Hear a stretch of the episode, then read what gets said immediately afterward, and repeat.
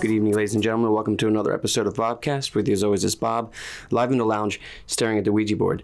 Tonight's guest uh, I met probably about six months ago. Um, I met him at a party, and uh, sometimes you meet somebody for the first time, and it's not really necessarily the first time. Could have been friends with them in another life or something. Something about tonight's guest just I gravitated towards. Um, he was a, a raconteur. He could tell a really good story. He had a very um, loving presence, and he seemed like to be the center of the party I was at. And uh, he also shares my first name, so immediately when you got two Bobs, you know it's gonna click no matter what. Um, Bob told me this story, um, and it, it, resonated with me, and I, I, kept thinking about it, you know. And um, it's difficult to have like sometimes like okay when this subject matter comes up it's it's not really talked about in the long form. It's kind of glossed over you know and like people are like yeah it happened and that's it. We don't want to like dissect the problem really get into how we can prevent this from happening to other people. And um, it's important to hear you know a survivor's story. Um, so basically in a nutshell bob told me that you know when he was a teenager his family pastor um, robert lee bartlett jr molested him you know? And it was it was hard to hear because you know um, I do know some people in my you know immediate circle that have also been the victim of something very similar, and um, he he said he wrote a book on it, and I was just like, yeah, I'll definitely take a look at it, and uh, it's a it's a really well written book. Um, uh, Jim F- Femino uh, says this book, and I quote, is a roadmap of sorts that speaks to the hearts of all fallen Christians who believe incorrectly that they have fallen too far from our Creator's love to find their way home. It proclaims you are welcome again in your Heavenly Father's house. So, with that being said, um, we're going to talk about the book. We're going to talk about um, just how, like, you know, this affects people's lives and what we can do to, you know, counter the pain and, and to move on and to also accept, you know, God back into your life. Um, with that being said, I want to re- welcome tonight's guest, Robert Bob Newmiller, to the podcast. Thank you, Bob. I appreciate that gracious introduction. Of course, man. Um, so, I mean, you know, when you first told me the story, it was it was very difficult for me to uh, to hear, just because I could tell that you were you're still going through it, you know, and that's just what happens to um, survivors of so- something like this. It, it's a it's a lifelong process, and as we discussed prior to this podcast, I wanted to give you a voice so you could talk about it in long form, you know, and like get your thoughts and get your your feelings out there. I very much appreciate that. Uh, it's a very rare opportunity that we uh, get a chance to talk about the impact of this crime on our lives. It's a very difficult conversation for a lot of people. However, I will tell you that uh, if there was nothing else that came from the book, uh, the reality that I can speak about it without becoming emotional, I believe, is a, a direct result of taking the time to sit down and write the book. Uh, this has been a lifelong struggle for me. Um, I sometimes describe myself as living on the edge of suicide, as a lot of victims of this crime do. And I have come to learn that the reality of it is that any life that is impacted in the development stage by sexual impropriety and sexual abuse uh, essentially spends the rest of their lives in that arena uh, not in the sense of participating, of course, but in the sense of realizing that they were victimized without even realizing that they were being victimized. And I also believe that our sexual roots are probably the greatest foundation of the people that we turn out to be. And when those roots are poisoned, it puts us in a position where the impact has to be taken to the grave. Yeah, you know, it was. I think the last time I saw you was like a week or two ago, and you said something that night that I thought about days after the. And excuse me if I if I'm incorrectly remembering this quote, but you basically said um, the the pollution of our sexuality. Yes. That, that's what you said, right? Yeah. Right. You know, it, it's it's very true. Like these these defining years in our life, you know, like these the upbringing, and also too, like when you involve like you know spirituality and you involve a church, like it gets complicated, you know. And this happened to you when you were a teenager. Um, the book was published in 2012.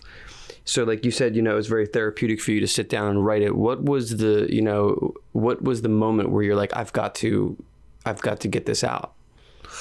Um, well, it took me about three years to get the book written. There were some circumstances that arose in the process of writing it that put me in a stalled position. Um, however, the the genesis, if you would, of me moving forward with the project was I just kept feeling this nagging urge within myself uh, that I felt was heaven sent to put my thoughts to paper. And so I sat down and tried to write a preface, which came very naturally. And in the process of that preface, I realized that I still had unanswered questions. And so I decided that I would move forward with the endeavor and just write and uh, revise and write and revise and write and revise until I felt that I had reached a place where I had put together a, a good piece of literature. Mm-hmm. And the reality of it is that the questions that were put forward in the preface were answered in the process of writing the book. So, would you say that it was therapeutic for you? Uh, uh, therapeutic in the sense that I have the free that my tongue has been released. Mm. Uh, I'm no longer bound in silence. I'm no longer voiceless. I can talk about this crime. I can talk about how it comes about. I can talk about how yeah. comfortable it is to yield to the seduction that brings it about um, and and that may have its own genesis in the reality that we're all looking for uh, someone. I didn't have a father. Uh, I had a stepfather, and he was quite violent with my brother, which mm. scared me a lot. Um, but um, we look for someone who has any type of recognition or any type of power or is any type of a position where the people around us look up to them, and then to be offered any opportunity to um, for our lives to be touched and improved by that person we we grope for and mm-hmm. in doing so they find opportunity to take advantage and that's exactly what happened as far as the book is concerned it wasn't cathartic in the sense that i have this big healing uh, from the book i'm happy that people that read it tell me that it was yeah. really well written and what have you but it wasn't cathartic in the sense of I no longer wake up thinking about it. I no longer go to bed thinking about it. It no longer comes into my mind when I'm engaged in a loving relationship with my wife because all that stuff still happens and it's been 43 or 44 years. Yeah, it's it's a tough process to to get over and uh, there is no separation of time and space sometimes for people who have been victims of a trauma like this and um, it's a lifelong process but um, so like I want to touch upon like what you were saying there. Like so, like there's this whole like philosophy that um, we have two fathers in our lifetime. Have you ever heard that before? So like you know we have our biological father, and then we have a secondary father, somebody we look up to later in life, or something like that. You know, like a yeah father figure, father figure, or like somebody who's you know what I mean, like somebody that you you know uh, become like an apprentice to, or something like that. So I mean, in the spring of 1975, this guy, Robert Lee Bartlett Jr., um, comes into your life and he tells you right away you're special. And um, you describe in the book that your congregation seemed to be under his spell. Um, he was a very um, charismatic charismatic public speaker. Uh, he, there's parts of the book where you talk about how he would, you know, uh, command the room and he had a really engaging stage presence. Um, the audience multiplied uh, during this time from just a few people to almost 700. And uh, at this time, he asked you to start traveling with him. And um, what happened was, for the people out there who don't understand what a trauma bond is, um, can you explain to me like what that is? Sure. Um, it started out that and I'll just elaborate a little bit. Our congregation was was led by an elderly pastor that was very very good, um, very capable, was able to deliver the Bible in an understandable fashion, and uh, he, he, was a great guy. And um, he decided to retire, and there was an organization called Teen Challenge. Uh, some folks have heard of it. It's now a global organization, but this Bob Bartlett was uh, the director of the Philadelphia chapter of Teen Challenge, and uh, he had spoken at our church two or three times with very, very good results. And the end result was that when Ro- Pastor Robertson decided that he was going to retire, uh, the board decided they were going to look at other candidates, and Bob Bartlett was a natural because he his Teen Challenge operation was located on Broad Street. The church was situated at 18th and Spring Garden Street in Philadelphia. And um, the first two rows of the pews, if you would, were filled with students from the Teen Challenge program, uh, many of which were young, many of which were in their late teens, some of which were in their early 20s, but they were all in trouble with the law and they were all trying to beat drug and, and alcohol addictions and violence in their homes mm. and things of that nature. Um, so, with, the, the, with his ability to be able to command an audience through his speaking capacity, with the fact that he put himself forward as a preacher of the gospel and with the locality of his operation for Teen Challenge all being so situated that, that it was easy an easy choice if you would for the board to take a quick vote and elect him as the new pastor mm-hmm. and uh, that's how he got into the church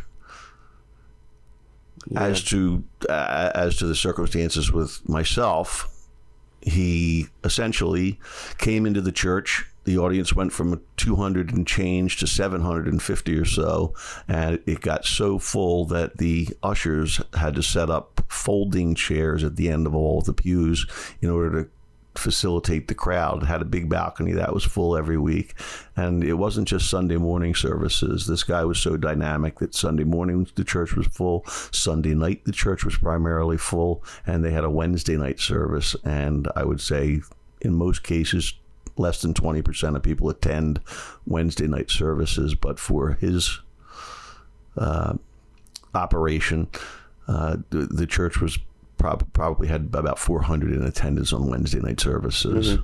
So it was just an it's it was easy to look up to him yeah. as someone that could be respected and trusted, and to go a step further, uh, when he showed a little bit of interest in myself, uh, my mother who had uh, been through some very rough waters and uh, had been married for the second time. My mother essentially was like, "Wow, you gotta, you know, you gotta hang out with this guy. If he wants to take you with him for a missionary trip, you need to go. If you, uh, if he wants to engage you in his life, it will be of no consequence, but good if you engage in his life." And mm. so it was almost like a push, yeah, uh, to to to uh, accept this person into my life as a mentor. Yeah. And that must have been difficult because then I mean like you're you're a teenager and when you're a teenager you're very susceptible towards your surroundings so you got a congregation now that's gravitating toward this guy and you even have your your mom saying like you should go and like spend time with this guy and um you know it, it, for people who are listening to this who maybe have gone through something like this or have kids who want to prevent something like this from happening. Looking back, what was the moment where you realized that it was stepping over into like inappropriate, like you know, behavior? Well, let me further elaborate on yeah, the concept of trauma bond because I kind of avoided yeah. the subject yeah. without even realizing it.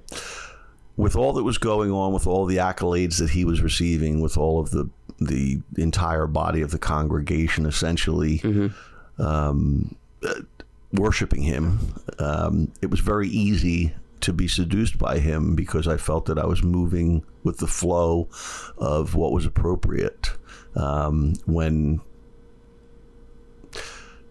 and I'll get a little graphic uh, when he began to kiss me. Mm-hmm. Um, I didn't feel that, that that there was something wrong with that.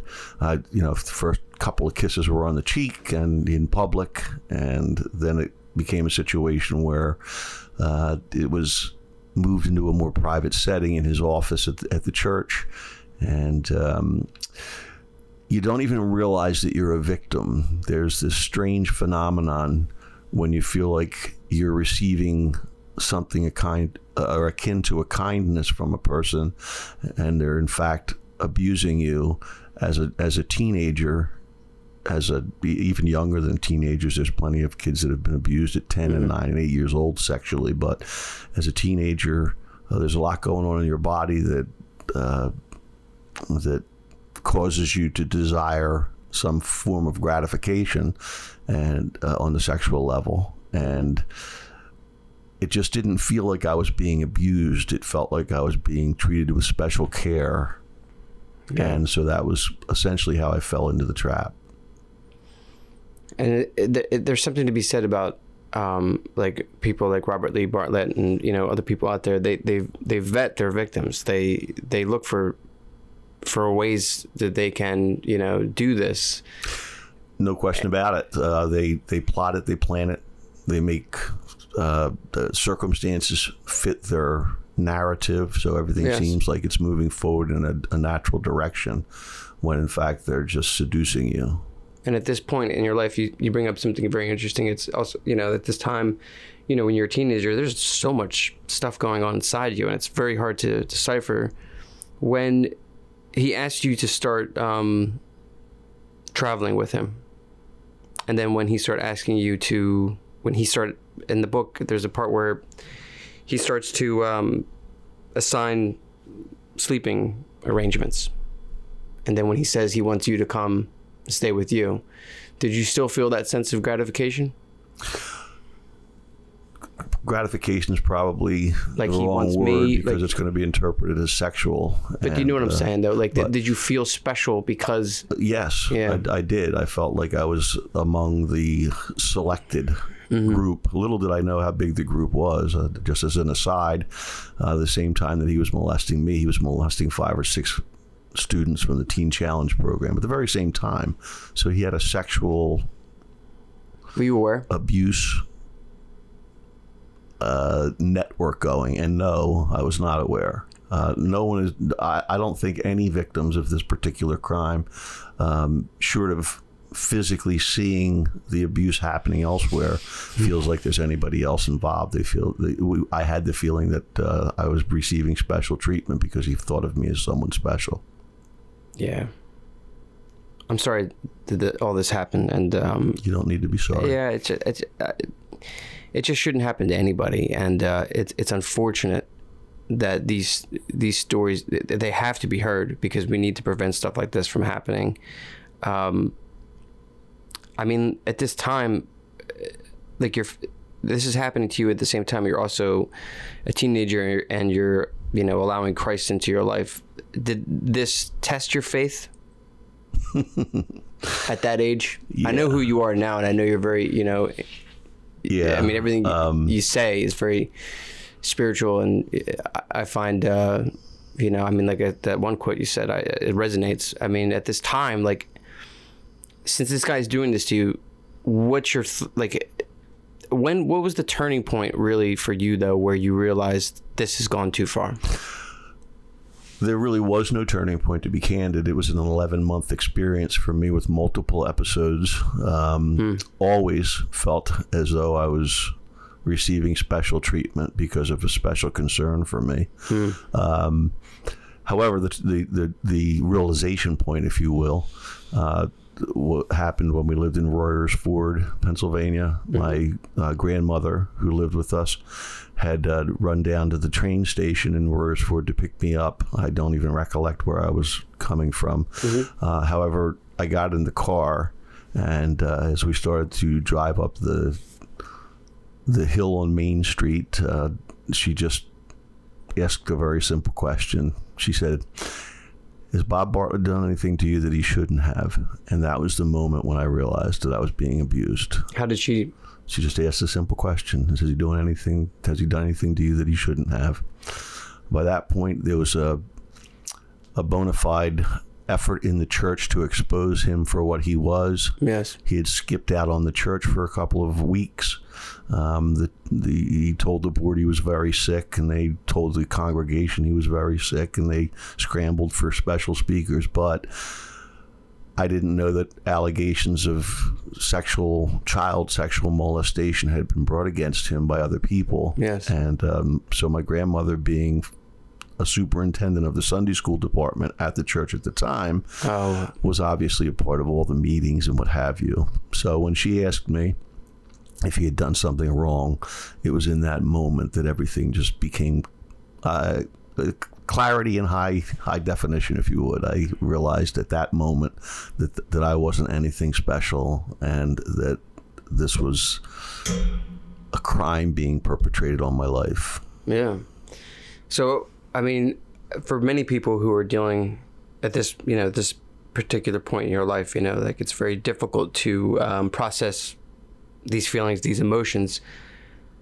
Not all the time, but most of the time, adults or young teenagers, young adults turn to drugs and alcohol to numb the pain, right?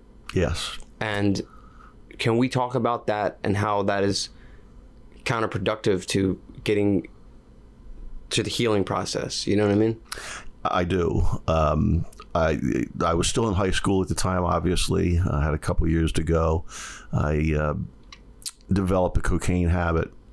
Um, I was one of the one of the guys in school that uh, always made people laugh. As a matter of fact, in my school, uh, in my yearbook, I was voted uh, two things: uh, most likely to uh, succeed and the funniest guy in the class. Uh, It was a it was uh, one of the methods by which I dealt with my difficulty to always have a joke on hand and always be able to, to say something funny or to make a comment that would infuriate the teacher but make the kids laugh. And so it started early enough for me. Um, I know a lot of kids drink and uh, and do alcohol and some drugs in in school. Uh, so it started for me uh, right about the time. Well, at the time that I realized things were going on, I had dabbled in a little bit of smoking pot from here and you know, from time to time, and, and what have you, as kids do. But as to the serious drugs, cocaine and the, the, the morphine and things like that, I didn't get involved in all that until uh, 11th grade or so, and it was counterproductive. I, I acknowledge, however, I still struggle with alcoholism. Um, don't consider myself a fall down drunk. Uh, um, I guess some folks might say that you're, that I'm a uh, um, what's the term they use? Um, uh, well, there's a term out there, and everybody knows what it is. It's, Yeah. uh, you know, you're able to. I'm a functioning alcoholic, if you will. Um, I mean, the human condition, it, it, we're talking about humanity in general, right? So the human condition requires certain levels of. You need to have some sort of release. And I, one of the things I'd never do on the show in 236 episodes is judge people. So if somebody wants to have a drink, somebody wants to have something, regardless, that's their thing. But what I am interested in is, though, is how victims of this type of crime, this sex crime, can beat down the emotions so much that they submerge themselves into a point where they're no longer acknowledging it. Did you ever get to a point where you just were in denial, or was it always at the surface, just lurking out between your eyes? at the surface and lurking actually didn't come until my mid 20s uh, when I when I got out of high school I went into to a little construction business it Yeah. was relatively successful uh, built up a a union shop. We did a lot of work in Philadelphia and the surrounding counties, and I immersed myself in business. Uh, we did uh, quite a bit of business, metal stud and drywall business. I always found myself more comfortable with the guys that smoked and drank and Yeah. and and were willing to work hard for their money. And so, as the business began to succeed, I found myself, in a sense, rolling in cash flow. That's not necessarily saying I was making any money, but Yeah. the cash flow was there, and uh, so I. Uh, utilized that opportunity to start to enjoy some of the better things in life good dining nice car things of that nature but i was leading two separate lives um, I guess we'll get into that a little bit later. But I was re- living two separate lives. I had had s- uh, submerged my thoughts deep enough with regard to the crime and, and how I felt about it that I really wasn't thinking about it. But the reason for that, in great measure, was because I was so busy. I had so many things going on in my life. I was signing contracts and supplying jobs and Mm. running around, working with the tools. And uh, I just got really, really busy. And that was a time in my life where I would say that I didn't give much thought to what had happened. But that happened as a result of general busyness. Now, in this part part of the book, um,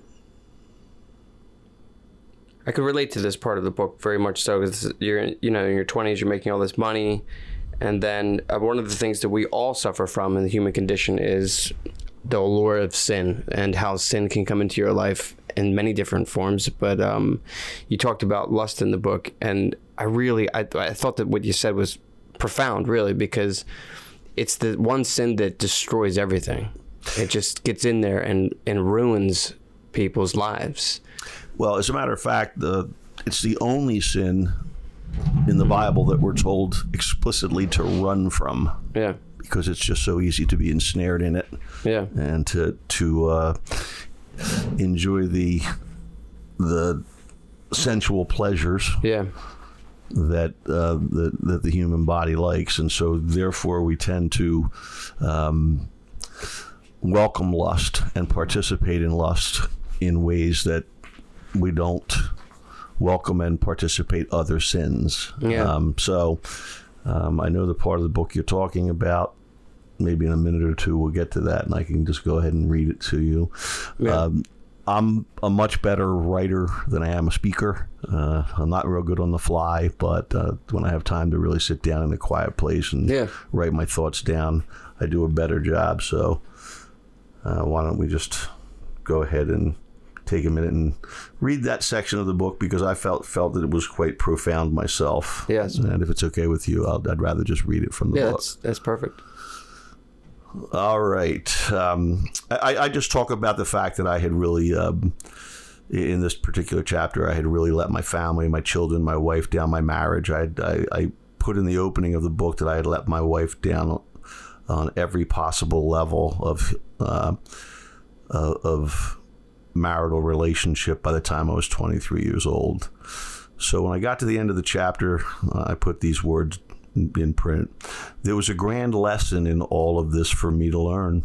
I can only describe it with these words. Nature is content with little as the flowers grow, the birds are fed with ease, and the balance of creation moves forward from generation to generation. Grace is content with less as it flows from a source of superabundance wherein there is no soul too low to be touched, nor sin too great to be forgiven. However, lust, yes, lust, is content with nothing as it burns within the human heart as a consuming fire, destroying everything around it. It is the divider of homes, families, friends, and hearts, leaving in its wake brokenness and death. How can the human heart covet such a destroyer? Let each person, all of humanity, answer this question individually. Yeah, that's that's. I think that's the exact paragraph that I was talking about. I mean, it gets in there and it's just like an infestation of like uh your life and like you know the part that the, the the book then evolves into this this part where you know you kind of hit rock bottom. You know, Yeah. At this one point in the book, you you uh, you leave your home, you move into your boat, and uh, like th- this like whole contemplation of your life at this time and t- there's like this part that I remember where it's just like you know I felt like once I like the boat wasn't in the water yet, but then once you got the boat in the water, you felt like better and like you felt like you were, you know, getting yourself, you know, out there. You're float, you're back floating, you know, and like I really think that sometimes you have to hit the bottom in order to in order to realize, oh man, I got to get back to the surface. You know what I mean? Like Yeah, I, I actually think it's a little bit more complicated than that. I think we, when we hit bottom, we realize that there that there's nothing else to help us but trying to move on to to move in a different direction in our lives. Yeah. I'll tell you a little about that boat experience. Yeah.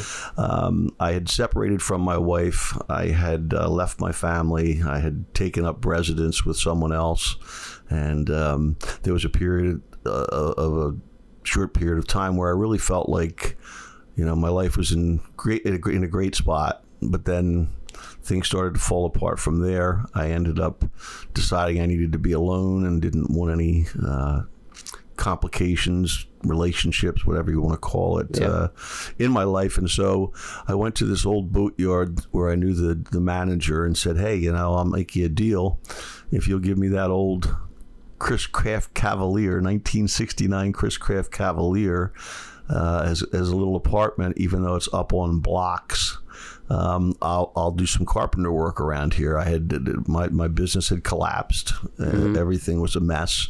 And uh, so I just decided that I would go to a place where nobody knew me and I didn't know anybody and uh, kind of immerse myself in loneliness. Um, so, nevertheless, I, I lived on the boat with a garden hose hooked up as the water source and a, a couple electric cords running onto the boat so that I could have lights and cook food and things like that. And I lived in solitude for a period of about seven or eight months. Did a lot of reading um, and just kind of put myself in a position where I came to terms with the reality that the construction business was no longer the answer. Um, Running around on my wife was no longer the answer. Um, trying to pull myself up by my bootstraps was no longer the answer because it was a time in my life where I had to be still and be quiet. And it was also a turning point in my life because it was the point at which God was able to speak to my heart and draw me back to an interest in what I had in my youth before the catastrophe. Yeah. And that was that I was a young teenager, uh, that I believed wholeheartedly in creation as made by God, and I I believed that in fact He did send His Son to die on the cross to save us from our sin. But I needed that quiet time because all of the other adulation that I had brought into my life put me in a place where I couldn't hear God's voice for any reason. As a matter of fact, I barred His providence from my life Yeah. um, and it took those months of, of lonely contemplation to really bring me to a point where I said to myself, I have to I have to look back. I have to depend on God because He's the only answer for me at this point. So would you say that at that point in your life you start living for Christ again? No, that was a process as well. Um, that was when uh, uh, my wife and I began to reconnect. She was gracious enough to bring the kids down to the boat, and uh, I had two sons at the time. They were Yeah. relatively young, and she was gracious enough to drive them down every other weekend. And uh, from time to time, uh, I insisted she let, let me be alone with the with the boys, but most of the time she came and we were able to start interacting again. Um, upon upon returning home, which I, I talk more about in the book and what the experience was to try and bring everything back together, not in my power, I might add. Um, My wife was the rock, and I was the sand at the time. Um, but in in returning to home, I started to look at books that I had on my library. I had a pretty big library of about three or three hundred fifty books, and um, so my in, in my mind, as I say in the book, I started to contemplate whether I really understood what I had learned as a child with regard to various scripture texts. So I started to engage myself in review of those texts to see if I understood them right, and that really had an impact on my life. My focus in God's word and my time spent paying attention to that as opposed to earthly demands was a time in which I began to make a transition back to faith, and that took took four or five years before I really surrendered, if you would, to what the Bible had to tell me. Hmm. I'm glad that happened for you. I am as well. I mean, that's, You know? you know people say, "What was the lifeline?" And I, I, I had a fella come to me. Yeah. Uh, probably ten years my senior. I was doing business with the guy, and uh, he called me one day and said, "Listen, I really, really want to meet you for lunch. There's something I really want to talk to you about." And um, I didn't realize that he had uh, received a copy of my book and, and had read it, and so we met together at the Limerick golf course, and uh, we sat down for lunch. And after a little bit of small talk and business talk, he finally laid out why he had come to to sit with me, and he had had a similar experience. It was a family member. It was an uncle. He had molested him for a couple of months, and. Uh, he said to me, I can't get over it. Now, this fellow, again, was probably 10 years my senior. And uh, he said, I just can't get over it. I, I, you you got to help me. You got to tell me what you did to bring you back. And his name was Steve. And I said, Steve, I don't have anything else to offer you than what I told you in the book. The reality of it is that God has made this change in my life. It's it's a, it's it's a matter of surrender. I surrendered, and He began the healing process. Steve said to me, You don't understand. I've spent $300,000 in counseling this far in my life, and I cannot get past this. I said, Steve, I, I, I can only repeat what I've said already. Um, you read the book. If you want to talk about how God worked in my life to bring about the healing, let's do that.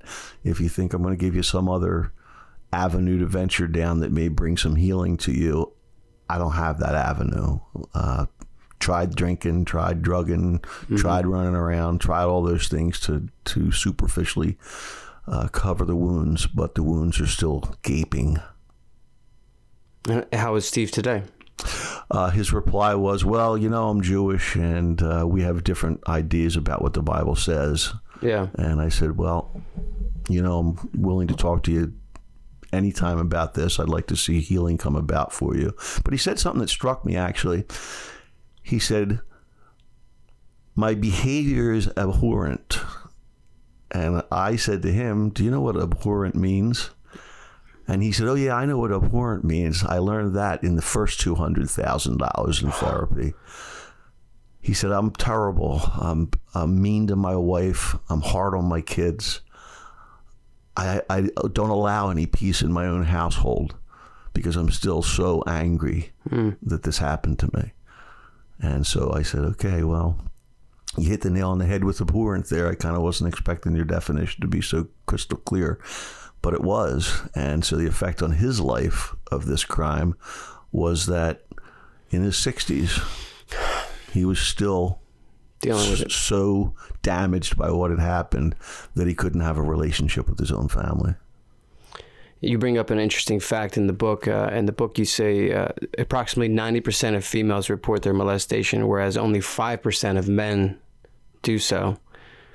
And I think, I mean, I guess it's hard. It's I, I know from experience, it's hard from for certain men to experience to express how they're feeling, to get it out. You know what I mean? To really be like, look, this is what happened to me.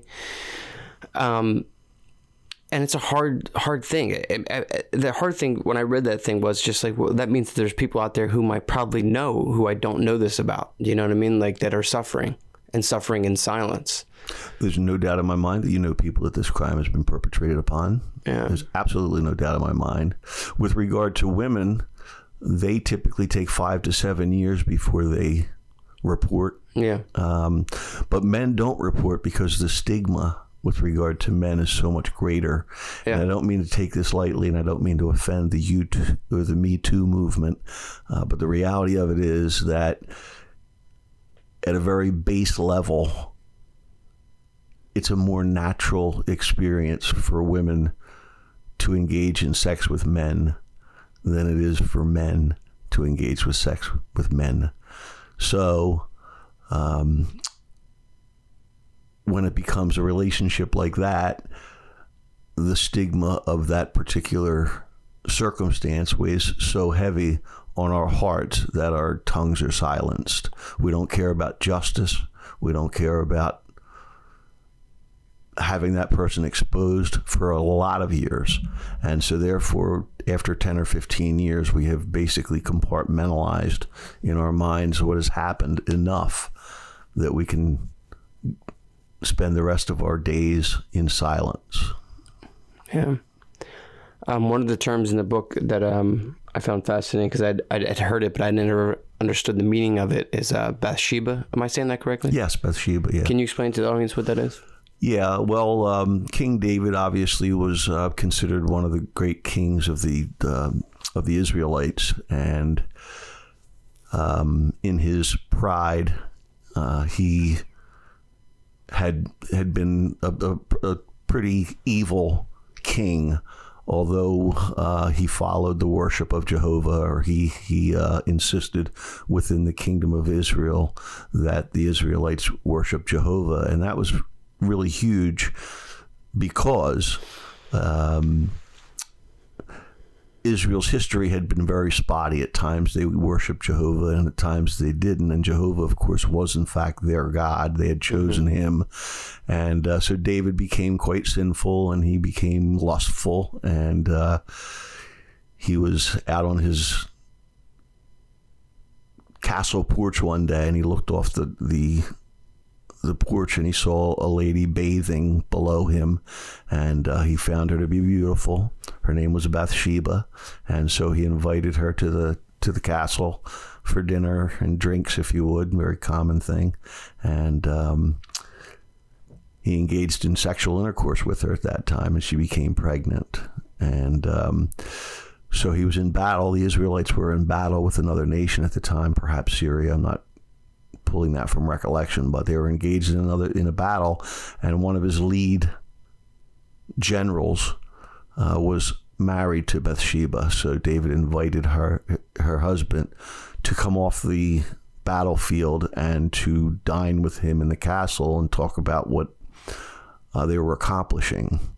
And uh, his sin had become so grave he had fallen so much in love with Bathsheba that he sent uh, his commander, if you would, back to battle with a sealed note to give to the person over him that he should be moved to the uh, front lines of battle, mm-hmm. and the purpose of it was for him to be killed, which which took place.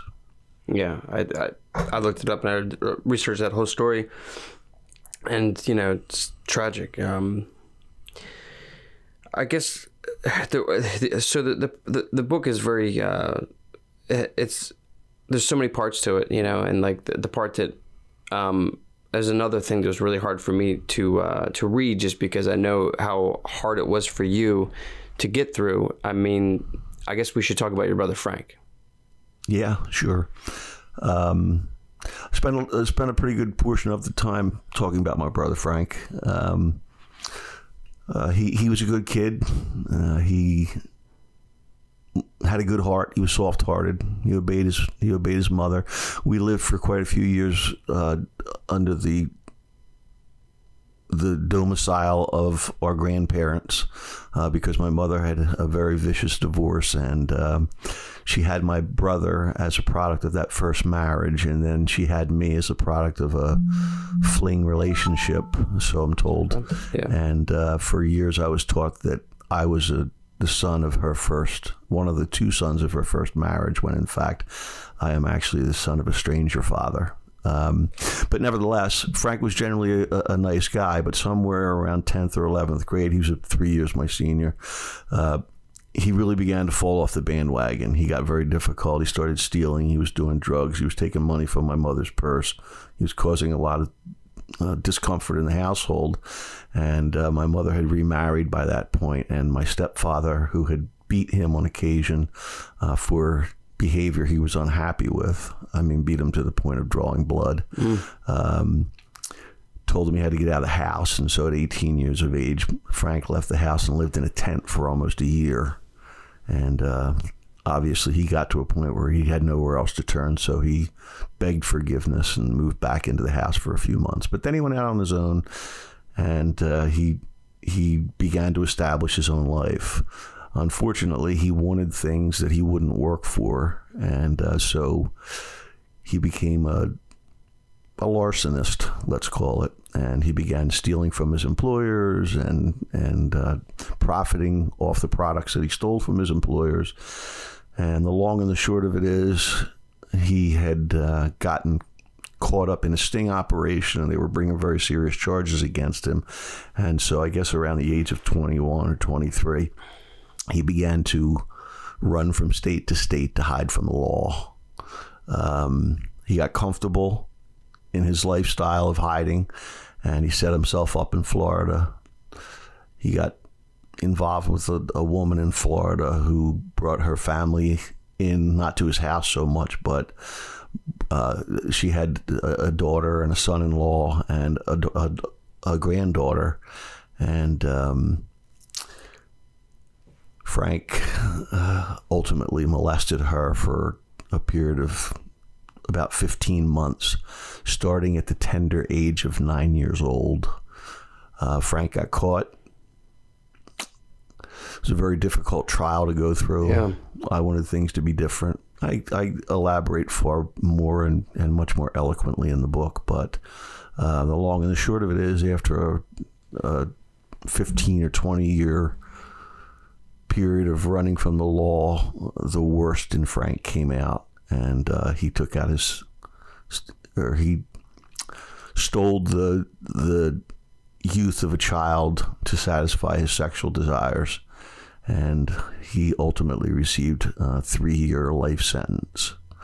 Yeah, it's just it's so. It, I'm sorry, three times life sentence. Yeah. I apologize. It's okay. So like, it's so tragic to read this because it's it's like you had to, you you had this traumatic thing happen to you as a teenager, starting in that you know seventies, and then you go through all this, you know, in the eighties, and then you have this moment of reckoning where you start to allow God back into your life, and you you're you're making the path back towards you know your family and stuff like that, and then like you get to the part of the book where you where you know the the reader discovers that this happens again in a way to you and you find out that it's it's your brother and it was it's just a heartbreaking part of the book. I was just like damn dude like this guy's been tested so much you know and like it was just difficult to read and then like realizing that the man who like you know he turns and he says to you mouths to you i love you before they take him away. And it's just it just to me it was just very unfortunate that you had to deal with this for a lifetime. You know, it's like I, and it's just never, you know, like when you're moving away from one thing, another thing popped up. How did you find strength to to get through that? Like the trip to Florida, knowing this about your brother, and like you know, what, did it test you again? Like, what were you going through? Um, yeah, I, I, would say it tested me again, uh, m- more so in the sense that I drew this false hope that this was just an allegation and perhaps my brother wouldn't mm. have done such a thing. And what what really nags at me even today is that he was around during the Bartlett years in our household. He saw all the damage and destruction that it had caused. Uh, he knew just how painful it could be mm-hmm. uh, to to be so radically mishandled um, as a child, and uh, for him to gravitate to that behavior was was really hard for me to accept. I yes. went to Florida hoping to find out that in fact it wasn't true, hmm. and my heart was kind of set on the idea that uh, it was this was an allegation and it was to hide some other misdeed yeah. or something of the child and, and as the, as the trial progressed which incidentally was like a two year um, timeline. But mm-hmm. as the mm-hmm. trial progressed and I finally let, listened to the, the victim speak, she just threw out a couple of things that I realized were the hook, if you will, um, and that he had groomed her at the tender age of nine years old to prepare her to go along with the sexual acts that he was going to perpetrate upon her. Yeah. As to, as to how did it impact me?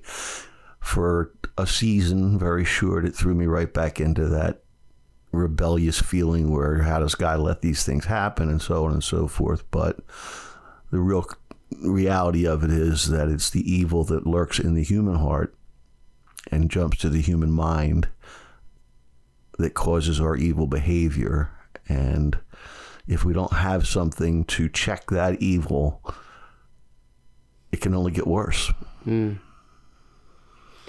So back, you know, the, the thing that I I never forget the first time I met you, you know, you told me the story and then you you know, you dropped this part on me that, you know, is really. I mean, like I, I wanted to, I wanted to do this podcast because I wanted to get your message out there. I want you to get get your story out there. I want to help other people. But the thing that I can't get past is the fact that Robert Lee is still out there. Yeah. Uh, that uh, I, I was speaking with my son-in-law actually just the other day, explaining some of the circumstances that I've come through, trying to uh, bring him to justice. Uh, it is definitely not a vendetta. That is not my desire at all. Um, however, when I wrote the book, I didn't even realize, I didn't know that he had a network of teenagers he was molesting at the same time. And someone called me that was a member of the Teen Challenge program all the way back in the 70s. He was a staff member, and he called me and asked if I knew, you know, where Bartlett was and what was going on. And I said yes. And he said to me, Well, we want to put a group of four or five guys together and we want to. He's in Arizona, incidentally. He said, We want to fly down to Arizona and confront him will you go with us? So I said, what, was, what would the purpose of all that be? And uh, he said, well, we want him to confess his sin and to ask for forgiveness. And we see this as a potential last opportunity. Uh, potentially, you know, the guy's 70s, he's in his 70s now. And uh, so we, we really want to try and address it and see if we can uh, get him to acknowledge what he did and, and ask for forgiveness. And so I told him I would not participate in that because I feel that compelling a moment of repentance from somebody and getting them to slap out some mm-hmm. prayer of forgiveness is really not a, a, an effectual way to deal with the issue. So I have tried over the years to get law enforcement to help me. I've been in touch with sheriff's offices, attorney general's offices. Went to Harrisburg actually when they put out the Catholic Church report yeah. last year uh, in a T-shirt that had printed on it, "My molester was Robert Lee Bartlett Jr." and on the back of it it said, "Now the pastor of Living Waters Church in Phoenix, Arizona." As I looked in, he's still the pastor there. He's still the pastor there, and that's Living Works, Living. Water of the Valley. Living Water. Yeah.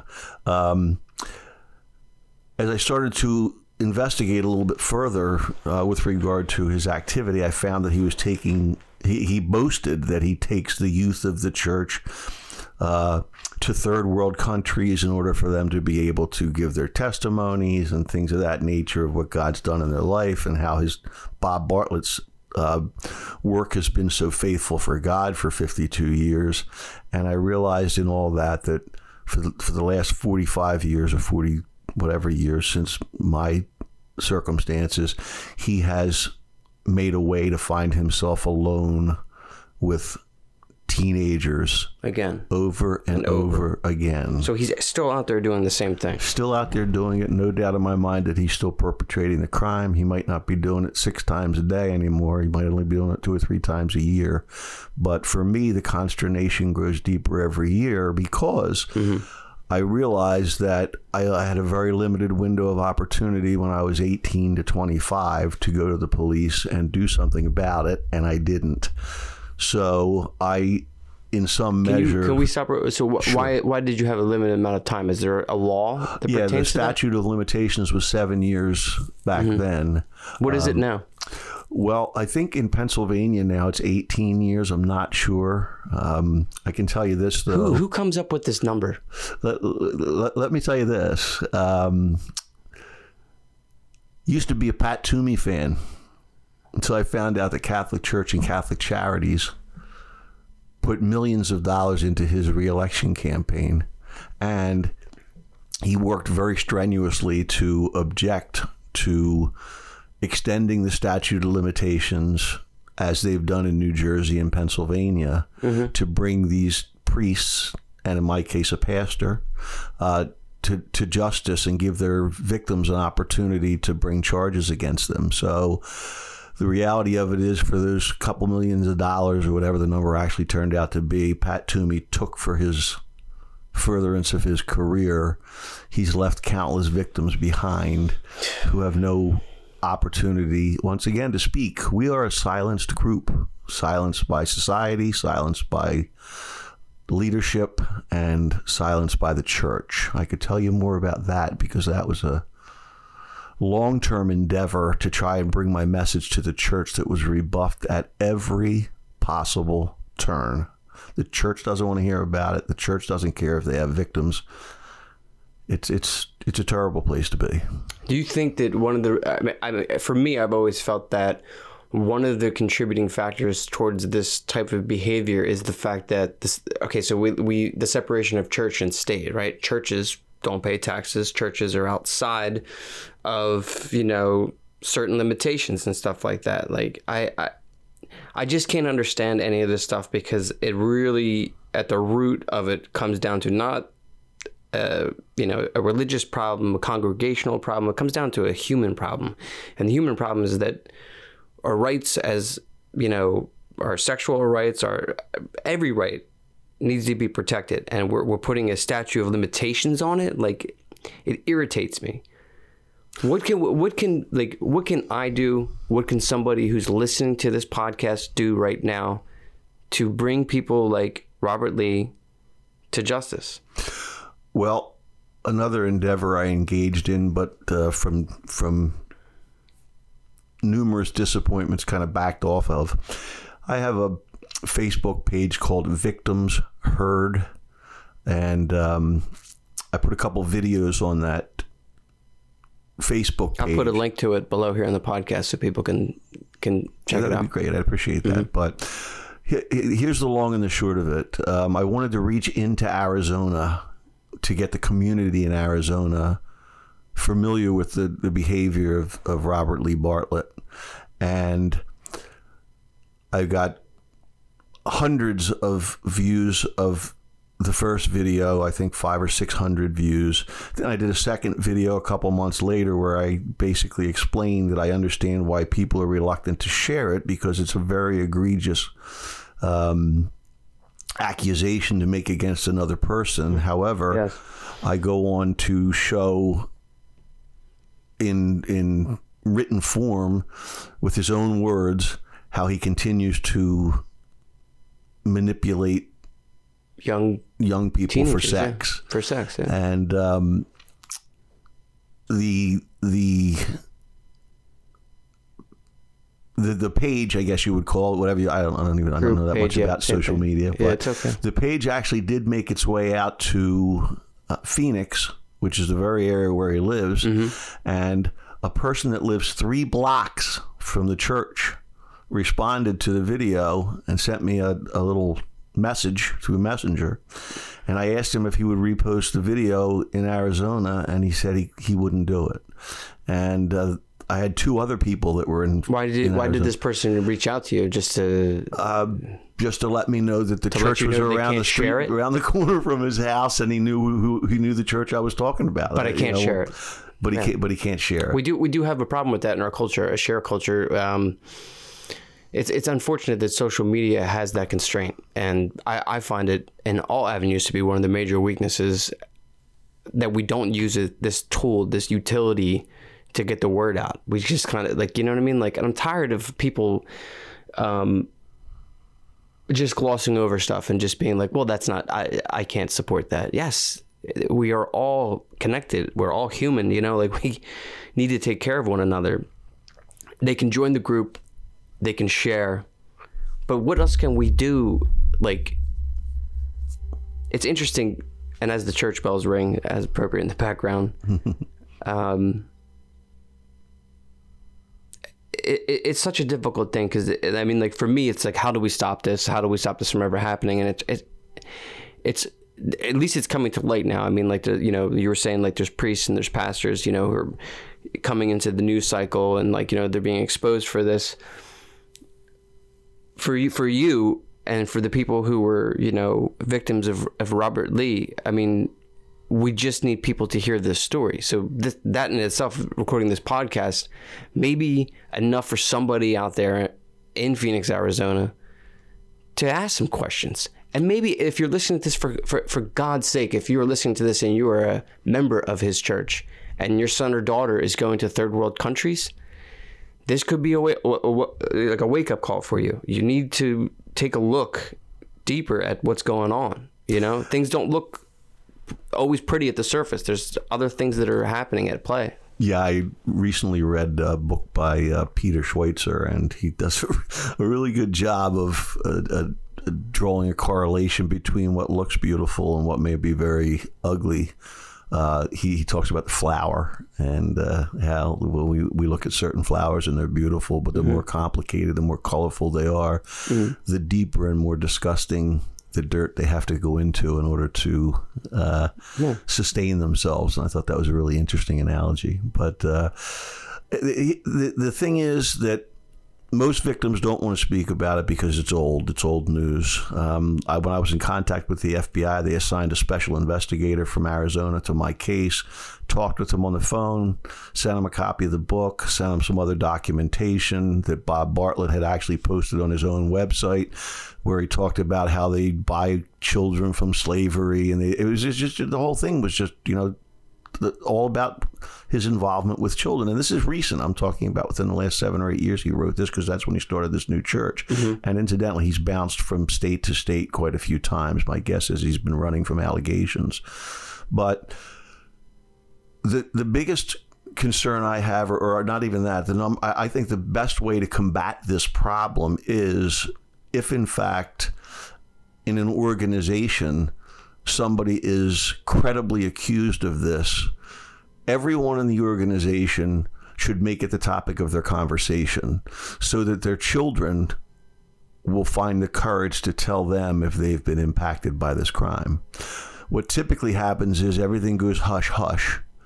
They get the perpetrator out of town and then they make up some excuse as to why the perpetrator had to leave uh, uh, particularly when they're in a leadership partic- uh, mm-hmm. position, and particularly when they're in the church. Um, that's what the Catholic Church has been doing. They just keep cycling these guys around and they don't want the liability. And I don't know if you've read any of the coverage on the the, yeah. the, the, moves that they have made legally to keep themselves from having to spend any more money. But you know they've they, they had a 24 million dollar fund that they invested in, in a graveyard uh, so that they wouldn't have to pay it out uh, for maintenance and upkeep of a large grave site. Yeah. It, it's it's just amazing, and uh, the law enforcement doesn't want to get involved with it because, to be honest with you, this, in my opinion, uh, is not one inch short of the greatest crime against humanity that we have going right now. Now, I agree it's been around for a long time. I agree that it goes back beyond past the Roman Empire, and I understand all that. But we live in a society that's filled with information and can make things known that need to be made known in a matter of hours. And we still watch as the perpetrators of this crime slip out of the spotlight yeah. and disappear into the dark while the people around them don't even know what happened, nor do they realize that they need to take the time to ask their own children. I, will tell you this the average male on male molester has 150 victims in a lifetime. Wow. And typically has over 10,000 episodes of some form of sexual engagement with those victims. So, my point is that this is happening far more than your audience may think that it is. Yes. And the only way we're going to do something about it is to mobilize the people that are in the communities where they find out this is happening. To put a stop to it. To, to put a stop yeah. to it. To hold the to hold the perpetrator accountable. Now, here, here's the thing that uh, it's not even really a question, and um, it's just kind of like a statement. So it's like, you know we've in the last hour we've heard a lot, you know, and one of the things, not only when I first met you, but then after I read your book, that I found comforting, is that regardless of all the stuff that happened, you still have faith. Yes. And when I look at you now in this room, you know, on this Saturday afternoon as we recorded with the sun, I can tell that your heart is still full of love for you know for Jesus for for God you know and like I can tell that you have faith.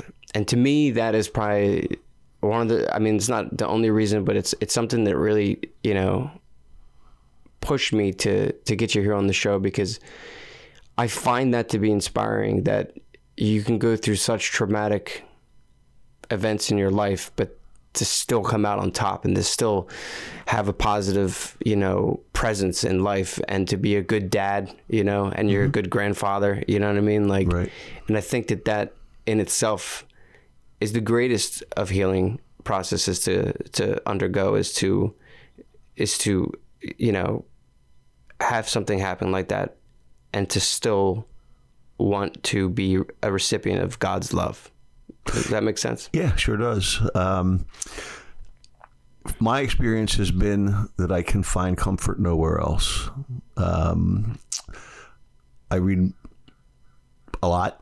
I read books on various genres and mm-hmm. uh, I just read a lot. It's one of the things that I do. And I find the more engaged I find myself in reading secular work, I just read um, Brian Kilmeade's book, uh, Sam Houston and the Alamo Avengers. Very mm-hmm. interesting book, great book with regard to history and what have you. And then I picked up The Madness of Crowds. Um, struggled my way through that one. Uh, it was a little bit more of a tough read. And then I took then I have a book that I read once a year. It's a it's it's really a masterpiece. It's called The Life and Times of Jesus the Messiah, and it takes you on a day by day journey with Christ to see what he did, what he taught, um, and the, the, the circumstances that surrounded his ministry. Explains the misunderstandings and apprehensions of his disciples. Um, and I find myself in their shoes from time to time when it comes to my faith, because we live in a world that is secular. We live in a world that is physical, and God has told us that uh, His kingdom is not of this world. And although He's created it and although He sovereignly manages it, this is not our ultimate home. And knowing that God sends new mercy to us every morning, the Bible tells us. And if you want me to start quoting Bible verses, I can stay here all afternoon. Mm-hmm. But um, uh, the the idea that God is merciful, the idea that God wants to forgive me for for my sin, the idea that God wants to forgive Bob Bartlett for what he did or what he's still doing, uh, is a great comfort to me. Um, my concern with regard to, to Bartlett and his circumstances is that without physical restraint, such as my the position that my brother is in now, mm-hmm. uh, he'll never have the opportunity to find redemption because his life is too controlled by lust and the desires yes. of his flesh. Yes. Whereas if he were constrained, he might really be able to come to terms with what he's done and um, try and seek repentance or try and repent and, yeah. and, seek forgiveness, which I, I doubt will ever happen uh, in, in his earthly life. And, and incidentally, we need to do this during our earthly lifetime because as human beings, we fell from God's grace in our earthly condition. And so, therefore, yeah. the requirement of, of yeah. uh, acknowledging our sin and asking for forgiveness is a is a human requirement as opposed to something we can do after we die in the spiritual realm. But nevertheless, for me, the comfort that comes uh, by knowing that God sent his only son, and his son agreed with him that he would come and, and hang on the cross to pay for the, the, the, the sin of the world, not the sins of the world, but mm. the sin of the world. That he agreed to do that before the world was even created is a bit of a mind blower to me. But I find a comfort in knowing not that, that there's going to be some justice, which I know there is going to be, but I'm not looking for justice. I'm looking for forgiveness and knowing that it is God's desire, the Creator's desire to forgive me as an individual, to forgive you as an individual, and to forgive people that will simply acknowledge His Son as the the price paid for our individual sin and acknowledge His Word written over 1500 years by 75 authors that all speak in unison mm-hmm. uh, to take that word and make it our uh, our light and our guide having done that that is the very um, method whereby I was able to come to a place where I'm able to accept what happened, to take at least a partial healing from that, but more importantly, to realize that the comfort in that is greater than anything man can offer man or anything that comforts can offer man. Well, um, you know, I, I'm really, I'm happy to know you. You know, I'm a friend. You know, and uh, I mean, the story is very heavy that we just got through, but I really, I wanted to get the story out there because I want, I want to help you, and I want to help anybody else that's going through this. I'm going to provide a bunch of information in the podcast below. Check out the groups, check out the book, you know, and and w- w- let's take a look at ourselves and like you know how we can help people who are victims you know because that's I, I think that that's the best thing that as humans we can do is to help one another so I agree 100%. But the best thing we can do to help people is to educate them that they need to turn in their Yes. molesters. yes and you know we can we can get that message out there today um, if you're listening to this and uh, you want to know more about um, Robert I'll provide information here contact him through Facebook and stuff like that Yeah, I want to mention just before we, we close here that Mm. uh, the book is no longer available. You can certainly Google it on Amazon. It shows up for nine hundred dollars because they don't have any more. Is it uh, 900? to sell? it's nine hundred now. Wow. But uh, I engaged with a fraud publisher for the book, and they ended up uh, like a good good Christian publisher. Yeah. Uh, so they put themselves out there to be, but they ended up uh, not trying to market the book or whatever. So the only place that's really available is through me personally. If you have an interest in the book, my email is rnewmiller at comcast.net. Just send me a note that you'd like a copy of the book, and we'll make arrangements to get it to you. Uh, twelve dollars include that includes everything, shipping, handling, whatever. And I'd really like people to read the book because I really want to get my story out there. yes um, I really appreciate you coming on the show Been my pleasure. Thanks to Robert Newmiller. The book is Molested in God's House. This has been another episode of Bobcast.